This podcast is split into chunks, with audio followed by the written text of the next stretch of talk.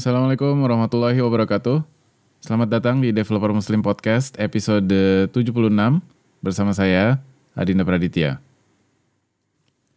Halo, apa kabar semuanya? Alhamdulillah gue baik-baik. Semoga keadaan lo juga baik-baik dan menyenangkan. Kalau gue lihat timeline di Twitter, lagi banyak acara developer. Ada Google Developer Festival di beberapa kota, ya G D G-nya yang ngadain, ya kan.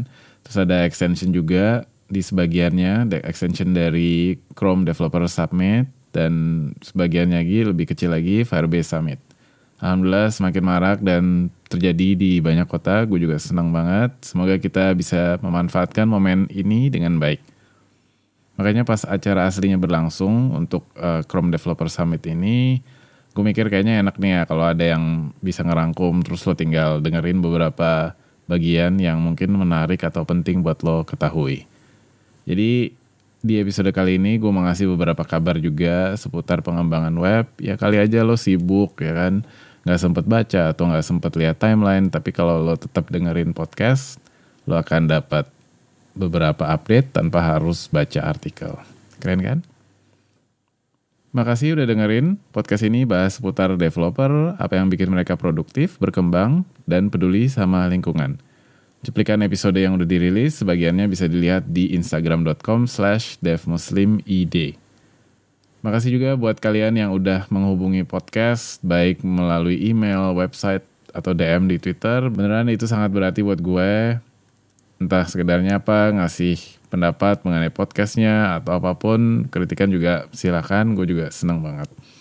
Dan uh, kali ini gue seneng banget, ternyata ada orang asing yang nyasar, gak tahu kenapa, ke devmuslim.id, tepatnya pas catatan episode yang lagi bahas A M P, Accelerated Mobile Page.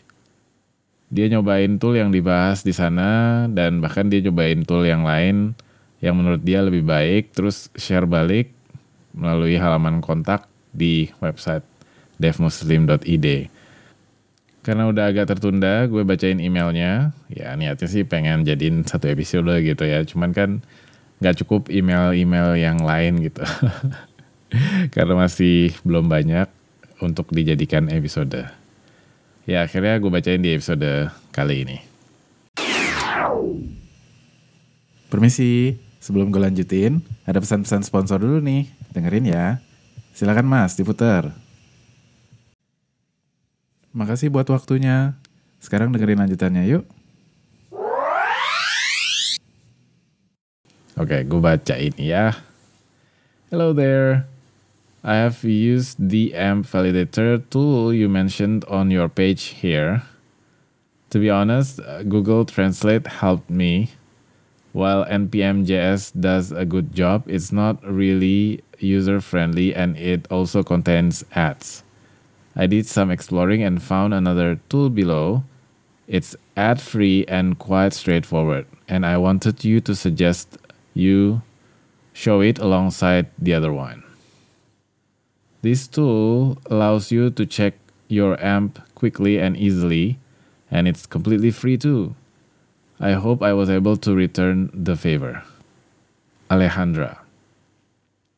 Oke, udah sampai situ emailnya. Makasih Alejandra. Mudah-mudahan gue bacain nama lo dengan baik. Uh, so if you by any chance listening, thank you so much. Eh, kok gue jadi nganggres ya?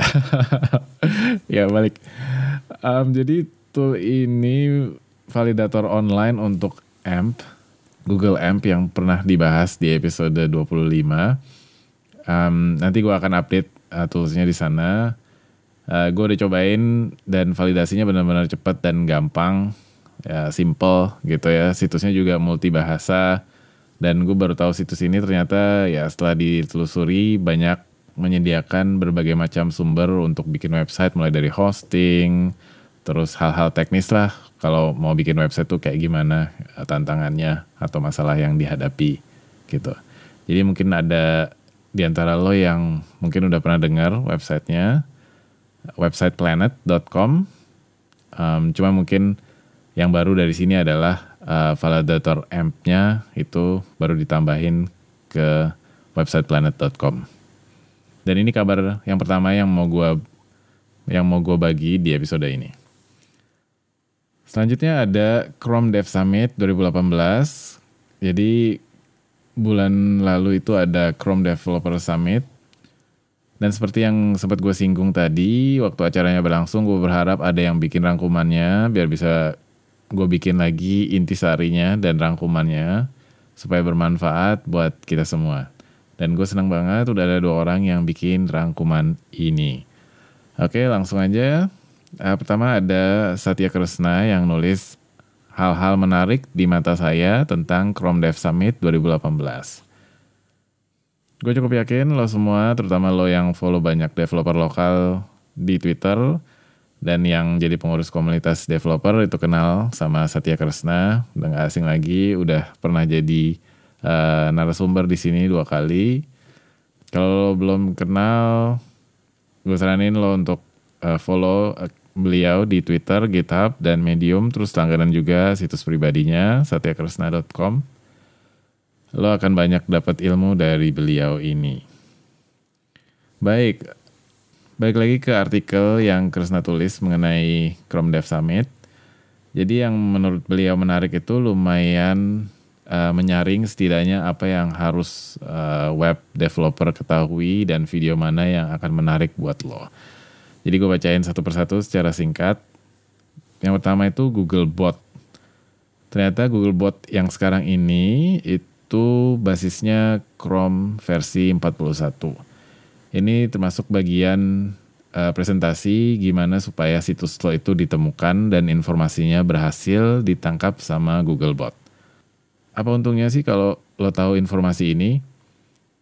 Ya supaya lo tahu ekspektasi dan sejauh mana Googlebot itu mengerti gimana situs lo bekerja.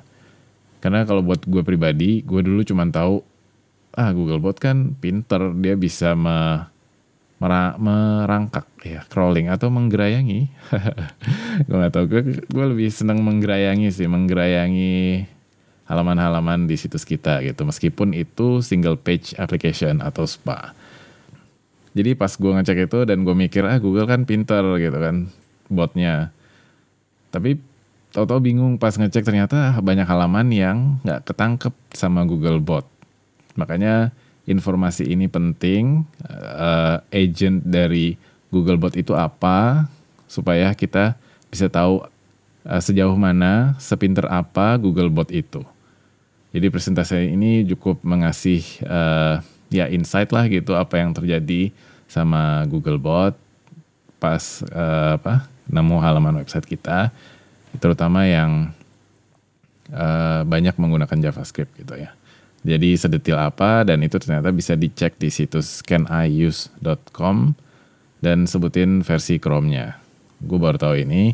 Gue pikir ya caniuse itu ya udah um, apa A P I A P I apa yang dipunyai dari apa secara umum gitu ya. Dan maksudnya nggak bisa dikuery berdasarkan um, versi browser tertentu gitu. Selanjutnya ada native lazy loading. Lazy loading merupakan strategi umum untuk bikin situs kita lebih cepat tampil. Jadi hanya meload aset-aset yang berukuran besar seperti foto gitu ya pada saat diperlukan aja. User mulai scroll ke bawah misalnya, saat itu mulai dilihat sama user, itu udah mulai di-load. Makanya disebut lazy atau malas. Nah, maksud native lazy loading adalah developer nggak perlu bergantung sama library lain untuk menerapkan strategi ini. Jadi langsung otomatis dari Chrome-nya, dari browsernya, sehingga developer nggak perlu melakukan apapun, semuanya ditangani dari browser. Nah, gue sempat mikir, ya nanti developer yang males lazy load-nya ya hanya jalan di browser Chrome aja dong ya kan. Dan terlihat diskriminatif gak sih? Ya itu kalau mikirnya negatif kan. Cuman cuman sebagai developer kita harus peduli sama user, setidaknya harus mendukung browser modern yang umumnya dipakai di O S manapun. Gue setuju sama anggapan kalau malas itu bisa menguntungkan, tapi gue jadi gue gak menentang itu. Gue cuma bilang kalau kita tetap harus peduli. Malas boleh, tapi harus peduli, oke? Okay? Dan gue berharap inisiatif Dev Browser Chrome ini diikuti sama browser-browser yang lain supaya mendukung agar developer-developer itu benar-benar totally malas. Gak perlu melakukan apapun untuk lazy loading. Ya bercanda lah bercanda. Ya itu keuntungan tambahan lah ya kan. Kita sebagai developer yang jadi malas. Cuman kita sebagai developer bilangnya gini. Ya supaya situs-situs jadul yang gak pakai JavaScript, yang benar-benar statis akan termodernisasi secara otomatis dan tentunya akan meningkatkan kepuasan miliaran warganet, ya kan? Mending mana? Oke, oke yang ketiga selanjutnya ada situs web.dev. Situs ini dirancang untuk memudahkan lo mencari materi belajar terkait membangun web modern. Di sana ada panduan dan latihan yang bisa lo coba. Terus yang keempat ada menangani aplikasi berbasis J S yang kompleks. Di presentasi ini Mariko Kosaka dan Jake Archibald membahas aplikasi web yang kompleks dan penggunaan JavaScript yang intensif yaitu squish dot app. Jadi situs squish dot app ini membantu kita untuk mengkompres foto, menampilkan beberapa format perbandingan, dan yang menarik di sini adalah proses tim Squoosh untuk bikin website mereka sampai berhasil membuat websitenya itu ukurannya lima belas kilobyte dengan tambahan teknik code splitting. Pas gue nonton videonya itu gokil banget sih. Mereka upload foto yang gede, terus milih kompresi, terus zoom in dan out untuk melihat detail-detail perbedaan sama foto aslinya. Bener-bener, uh, pikirannya meledak. Kalau lo tahu ukuran aplikasinya ternyata nggak sampai lima puluh kilobyte, bahkan sepertiganya gitu. Jadi gue saranin untuk lihat situsnya squish dot app.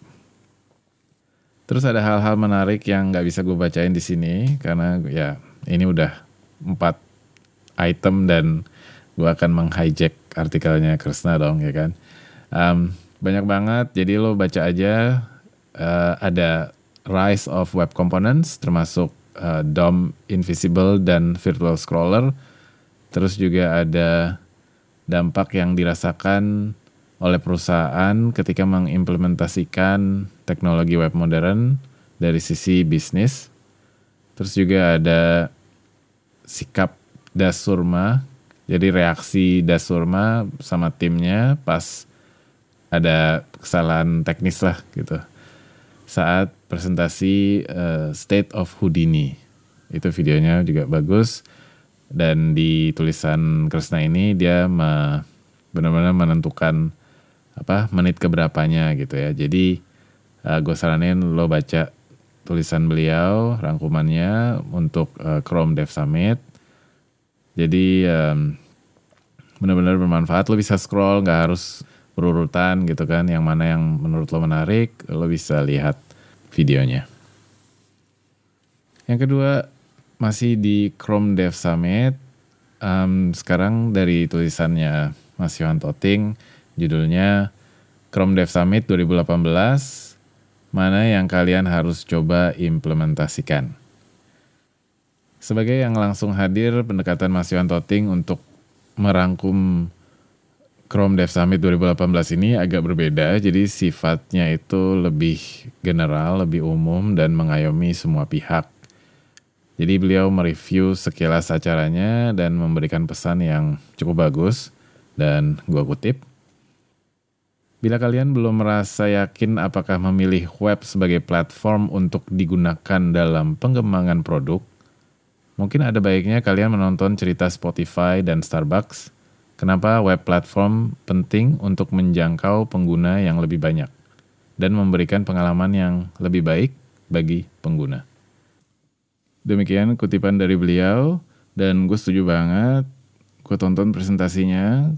Uh, manajer Spotify yang ngurusin pertumbuhan pengguna dan dia secara jujur ngaku galau sebelum mengimplementasikan kayak player untuk web mobile. Aplikasi mereka udah keren banget, penggunanya juga udah banyak. Jadi gimana caranya untuk mem, apa, meningkatkan pertumbuhan pengguna um, ya kalau misalnya mereka bikin semua orang bisa memutar konten mereka di web mobile, ya pasti kan penggunaan aplikasi smartphone-nya bisa berdampak gitu kan. Jadi agak galau gitu, ya akhirnya kegalauan akan selalu bisa dituntaskan dengan mencari data, research gitu ya. Jadi ini bagus banget sih untuk inspirasi para manajer, seperti cara mereka ngambil keputusan dan penelitian apa yang dilakukan gitu kan. Pokoknya bagus deh. Balik lagi ke artikelnya Mas Yohan. Jadi artikelnya ini mencoba untuk menjawab video mana yang harus ditonton. Kan itu yang um, ya kayak gue pribadi juga bertanya-tanya gitu kan. Sebanyak itu sesinya, video mana nih yang mesti gue tonton gitu kan. Dan Mas Yohan ini menjawab pertanyaan itu dengan membagi video-videonya sesuai dengan ketertarikan kita dan aplikasi web apa yang lagi kita bikin, ya kan? Jadi ada dua.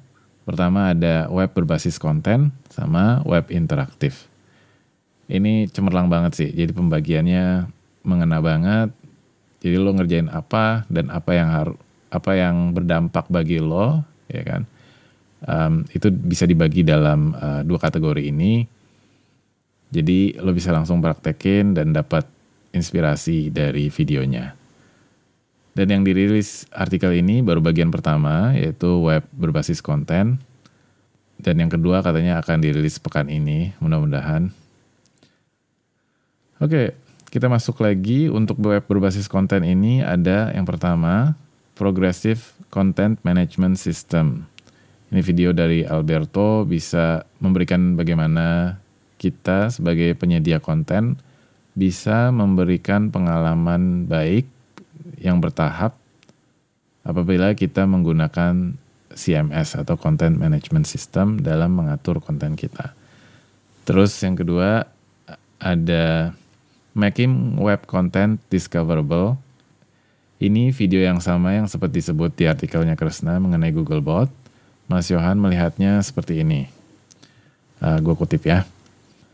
Google Search sebagai salah satu penyumbang trafik terbesar ke penyedia konten belum tentu bisa membaca dan mengindeks konten sebuah website. Untuk itu, bila kita mengembangkan website dengan teknologi terkini, harus diperhatikan agar bisa dibaca oleh Googlebot dengan cara-cara yang dijelaskan di video ini. Tuh, jelaskan. Oke, kita masuk ke yang ketiga, Essentials for Fast Mo Essentials for Fast Mobile. Ini mencakup native lazy loading yang disinggung sebelumnya. Kemudian yang keempat ada Caching Strategy Deep Dive. Video ini membahas gimana menggunakan service worker dengan strategi cache yang tepat agar cache justru tidak memperlambat navigasi. Yang kelima ada web packaging and portals. Video ini belum sempat gue tonton, jadi gue serahkan sama Mas Yohan untuk menjelaskannya. Uh, gue kutip lagi. Membuat website tampil cepat bukanlah perkara mudah. Terkadang lebih mudah membuat website cepat dari awal ketimbang memperbaiki website yang lambat. M Project mencoba menutupi gap ini dengan menggaransi website lebih bisa cepat dengan tiga komponen penting A M P, yang salah satunya adalah A M P Cache. A M P Cache yang menggunakan bundle aset halaman web saat ini cuma bisa digunakan di server Google, sehingga U R L konten pada saat diakses masih menggunakan domain Google. Namun kedepannya, semua website bisa lebih cepat ditampilkan menggunakan web packaging yang bekerja persis seperti A M P Cache. Web packaging udah bisa dicoba dan lebih detailnya bisa kalian tonton di video ini. Yang keenam ada Building Modern Web Media. Materi ini juga belum gue tonton, jadi gue bacain lagi uh, tulisannya Mas Yohan ya. Video merupakan salah satu konten yang semakin mendominasi jaringan internet saat ini karena ukurannya jauh lebih besar dibanding konten berbasis teks atau audio. Untuk bisa lebih efisien ditransmisikan melalui internet, maka dibuatlah format video baru yaitu A V satu, A V satu, khusus untuk web. Bukan cuma format yang ukurannya jadi lebih kecil, tapi juga Picture-in-Picture A P I yang memungkinkan kita menonton video di web secara bersamaan pada saat kita melakukan browsing konten lainnya. Itu aja materi-materi yang bakal menarik buat lo semua kalau lagi bikin web berbasis konten. Untuk web interaktif, tulisan Mas Yohan ini akan dirilis pekan ini, pekan pertama Desember dua ribu delapan belas lebih tepatnya. Interaktif di sini maksudnya memerlukan input dari pengguna untuk mendapatkan output yang diinginkan. Ya, contohnya e-commerce, image converter, dan virtual reality. Dari Chrome Dev Summit kita menuju kabar yang lainnya. Ada buku gratis yang judulnya Progressive Web Apps: The Future of Mobile, yang disusun oleh tim gabungan dari Google, Microsoft, dan Awards. Buku ini bisa di-download di situsnya Awards. Banyak orang yang menjelaskan P W A itu apa, gue suka sama apa yang disebut di halaman downloadnya. Dan gue kutip, P W As are sites that employ modern technology to deliver native app-like experience on the web. Jadi terjemahannya adalah P W A itu situs-situs yang menggunakan teknologi modern untuk menyajikan nuansa aplikasi natif di web. Situsnya keren banget, cuma sayang gue gak bisa dapat informasi mengenai awards itu apa gitu, siapa orang-orang di, di belakangnya gitu ya. Um, yang gue dapat di halaman about-nya, the awards that recognize the talent and effort of the best web designers, developers, and agencies in the world. A meeting point where digital design professionals from across the globe find inspiration, impart knowledge and experience, connect and share constructive, respectful critiques. Always questioning, always evolving. Jadi, kalau gue terjemahin, titik temu di mana para profesional desain digital lintas dunia menemukan inspirasi, memberikan pengetahuan dan pengalaman, menghubungkan dan membagi-bagi kritikan yang membangun dan penuh rasa hormat, jadi selalu mempertanyakan dan selalu berevolusi. Ya. Yeah. Jadi gelombang P W A ini gue lihat semakin besar dan semakin besar, makin dikenali oleh banyak pihak, makin banyak orang yang me- memperbaiki dokumentasinya, gimana mempresentasikannya ke project manager dan ke atas, maupun juga apa dokumentasi atau manual yang ditujukan untuk developer gitu ya. Jadi adopsinya akan terus dan terus dikembangkan dan diimplementasikan. Dari kabar dunia web development, sekarang kita ke kabar podcast, podcast Developer Muslim. Jadi tempat gue hosting podcast ini, tempat gue merekam juga itu di anchor dot f m. Mereka baru-baru ini meluncurkan fitur iklan di podcast. Lo bisa baca blog mereka yang menjelaskan fitur ini. Meskipun masih berlaku di Amerika aja, gue pengen terbuka sama lo, sama pendapat pribadi gue tentang iklan di podcast ini, supaya uh, kita dalam apa, pengertian dan persepsi yang sama gitu. Jadi awal gue bikin podcast ini, gue pengen meramaikan ekosistem podcast di Indonesia. Gue berusaha menyajikan uh, manfaat di setiap episodenya. Terus seiring berjalan dengan waktu, ada beberapa hal yang harus dikerjakan dan makin banyak menyita waktu gue, dan setiap kali keperluan itu bertambah, gue bertanya sama diri gue sendiri, apa lo mengorbankan waktu lo untuk ini? Seberapa lama lo akan melakukan ini terus gitu kan? Terus gue tanya juga ke diri gue sendiri, ya lo tahu kan seperti apa industri podcast di Indonesia itu, dan seterusnya dan seterusnya. Ya intinya masih baru dan um, lo nggak bisa mengharapkan apapun lah dalam segi finansial di podcast ini gitu kan, di dunia podcast ini maksudnya. Jadi dari awal gue udah ngerti secara umum podcast di Indonesia itu seperti apa. Dalam artian uh, ya ekosistemnya gitu ya. Walaupun udah ada podcast. Dalam artian bukan berapa banyak podcastnya dan lain-lain. Enggak, cuman secara umum aja gitu. Dan kayak nggak ada harapan untuk gue nyari uang di sini, maksudnya untuk jadi yang sekunder gitu kan, untuk mendukung kehidupan gue, coelah.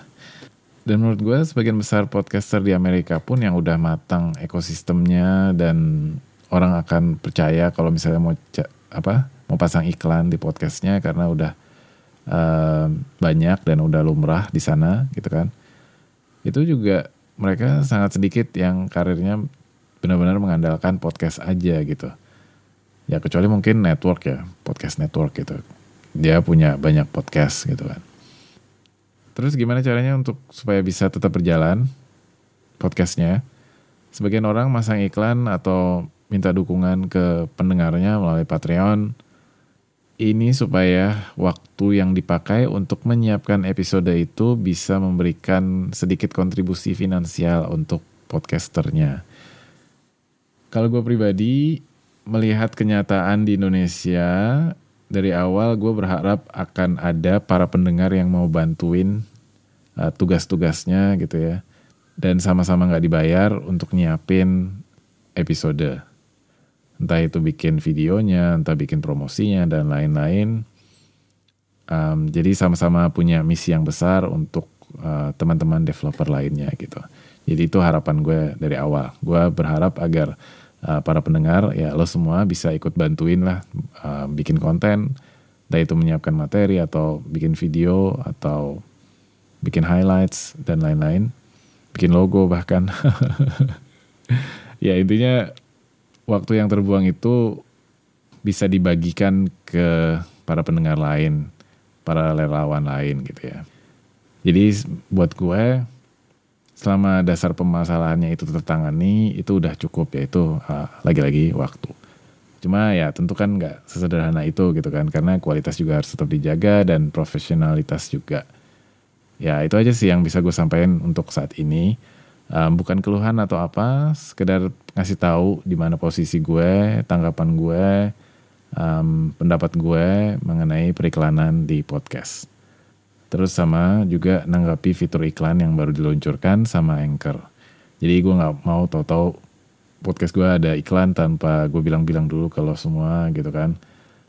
Ya secara mendadak gitu. Ya secara pribadi gue belum tertarik sama apa yang mereka tawarkan. Harapan gue sih masih ada pihak yang mau mengerti potensial yang dimiliki sama podcast.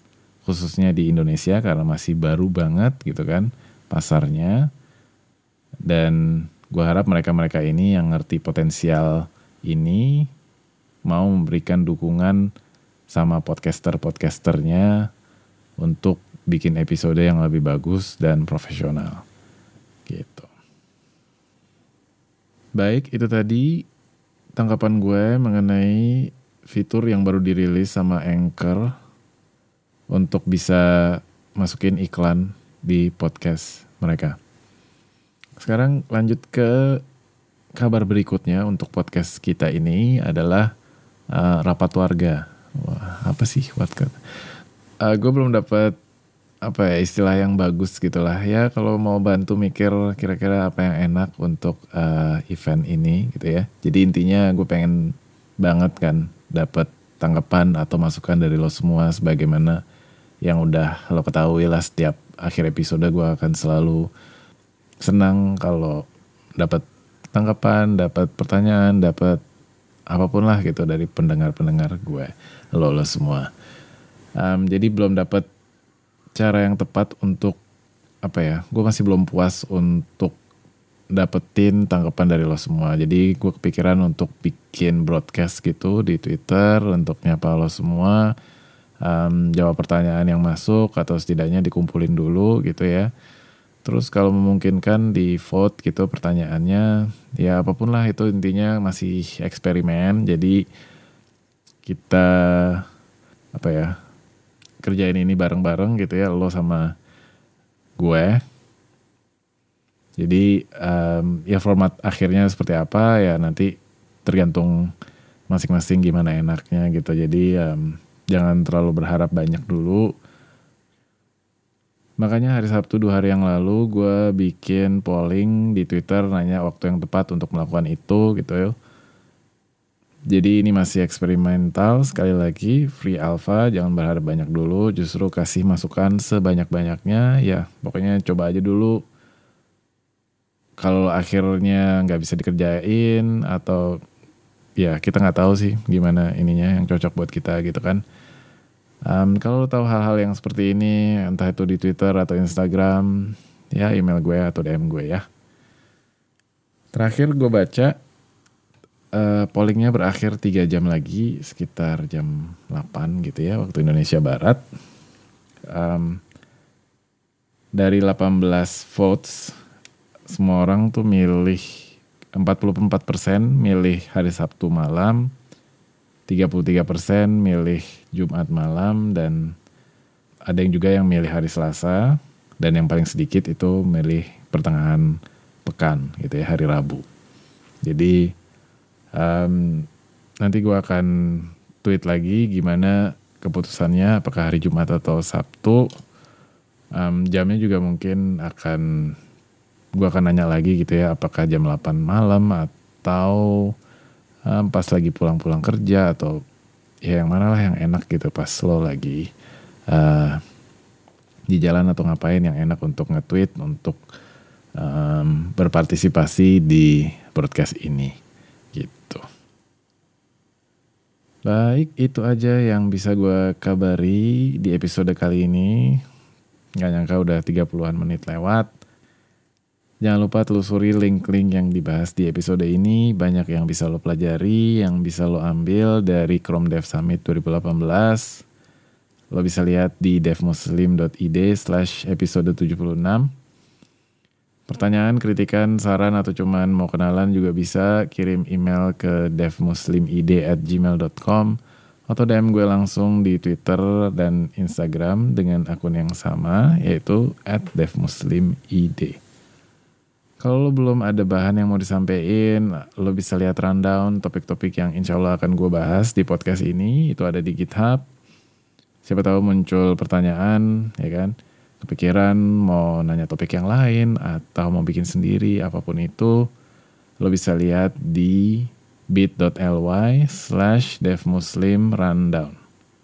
bit.ly garis miring dev muslim R U N D O W N.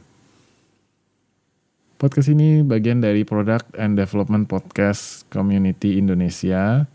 Informasi lebih lanjut bisa ke github.com slash pdpcid. Podcast ini tersedia di Apple Podcast, Google Podcast, dan lain-lain. Lo bisa lihat pilihan-pilihannya di anchor.fm slash devmuslimid.